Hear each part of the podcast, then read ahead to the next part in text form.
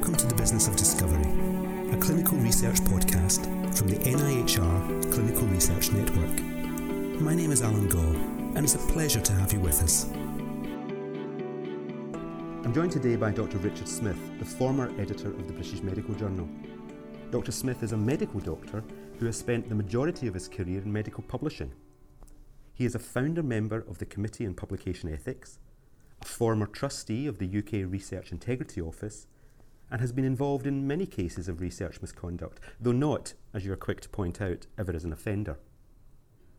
He is a champion of open access publishing in science and describes himself on his Twitter feed as one who makes words, soup, marmalade, porridge, and trouble. Dr. Smith, thank you very much for speaking with us today on this podcast.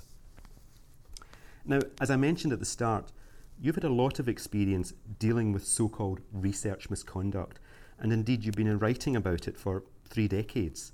So it's that topic that I would like to focus on today. Can I begin by asking you, what do actually we mean when we use the term research misconduct? Well, there's much debate about that. The Americans have a very precise definition because they feel everybody should know whether something is or is not misconduct. But in Europe, we've tended to adopt a much broader definition that simply says falling short of best scientific and clinical practice. And uh, that includes not really knowing that you're doing committing misconduct. Um, you don't have to know that something was misconduct in order to commit it, which I think places an obligation on people to really understand the kind of wide range of what can be construed as misconduct. I mean, clearly, inventing data, um, plagiarizing other people's material, altering data dramatically to change the conclusions, things like that are very obviously misconduct. But there are lots of other things, not declaring conflict of interest, leaving out outliers, doing late analyses and not confessing to it. There are many ways in which you can commit misconduct.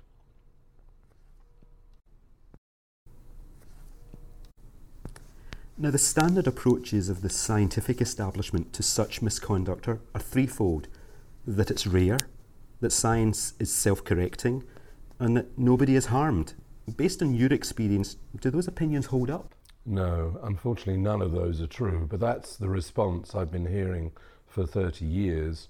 We can see many examples of people being harmed. The, the fuss around the MMR vaccine is one of the best examples. Another is the use of bone marrow transplantation in women with metastatic breast cancer, which was done on a huge scale, cost millions, billions even, of pounds, caused a lot of suffering, and really was largely based on fraudulent data. So it can undoubtedly cause harm apart from the fact of undermining confidence in science.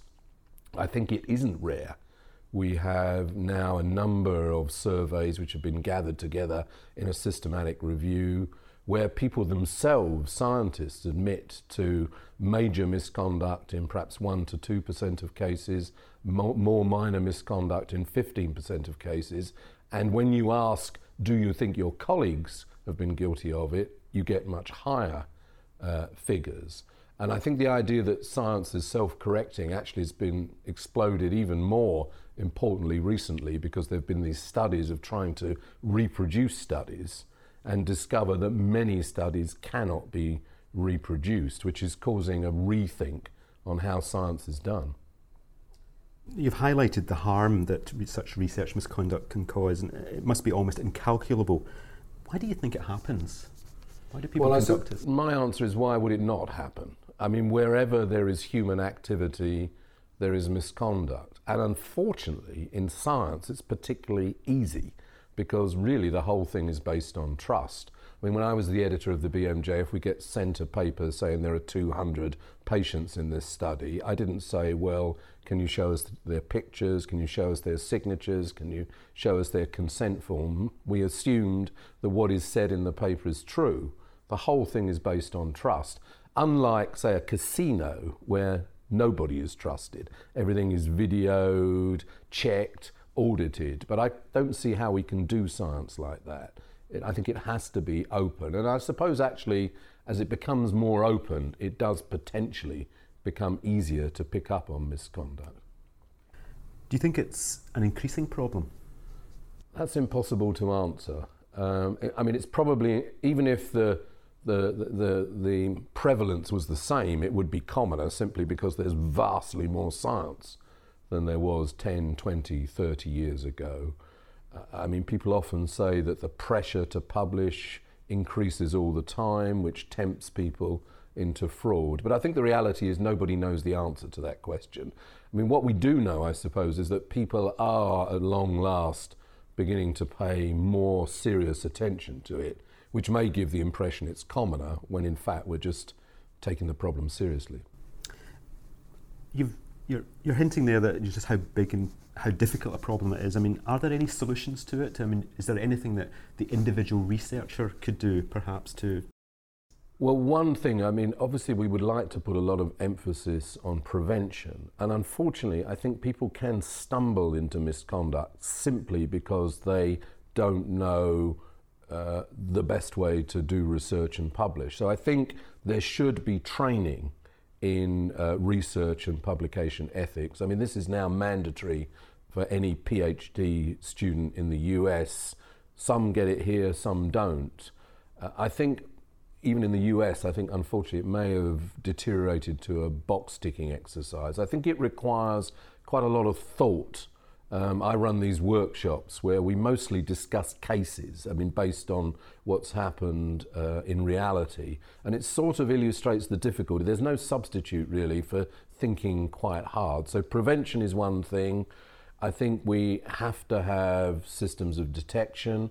And I think everything being more open, people making their full data available, which is increasingly the trend, will help with that. And then we, we have to have a recognition that when this happens, uncomfortable and horrible as it is, it's a, there is an obligation on the research organisations, both the funders and the employers, to begin an investigation, look into it very thoroughly, and take action if you know, misconduct is discovered. Because universities and others have not done that very well, some people have argued that this should become a criminal offence um, just like financial fraud is. And I always thought that was a step too far, but I can begin to see the logic of it because the police know how to investigate and gather evidence in a way that often universities don't. Also, they don't have a conflict of interest. I mean, clearly, a university has a horrible conflict of interest when it looks like one of their most prominent researchers may be guilty of misconduct there's a terrible tendency to try and bury the whole thing or get the person to resign, which I think is what has happened a lot in the past, but I hope is not happening so commonly now. Yeah, I mean, you talking about um, what we should actually call it. You have said in your own writing that research misconduct is a rather a gentlemanly phrase. It doesn't it doesn't quite convey the, the seriousness and the, the, potential harm that this is going to cause. That you know it should be fraud, it should be crime. Um, do you think that's where we're moving? It seems to be what, where other countries yeah, well, in some ways, we've gone in the opposite direction. We used to talk about scientific fraud, and then we use move to research misconduct.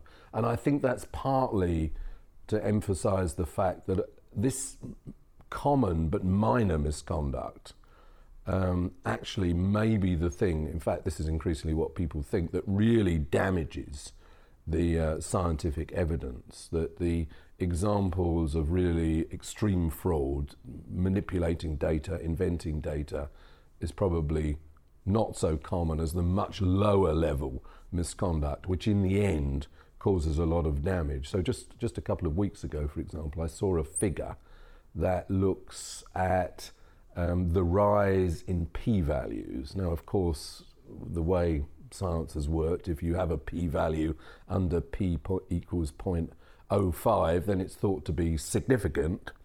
Um, if it's above, then it's not significant. I mean, the whole thing is ridiculous because it's a it's an arbitrary cutoff. But this showed that there has been no increase in p equal, you know, above 0.05, whereas the ones that are ra- just under 0.5 have gone up dramatically, which does suggest that people are manipulating their results. And it's that kind of low level misconduct that probably is, is causing the biggest problem with the scientific record.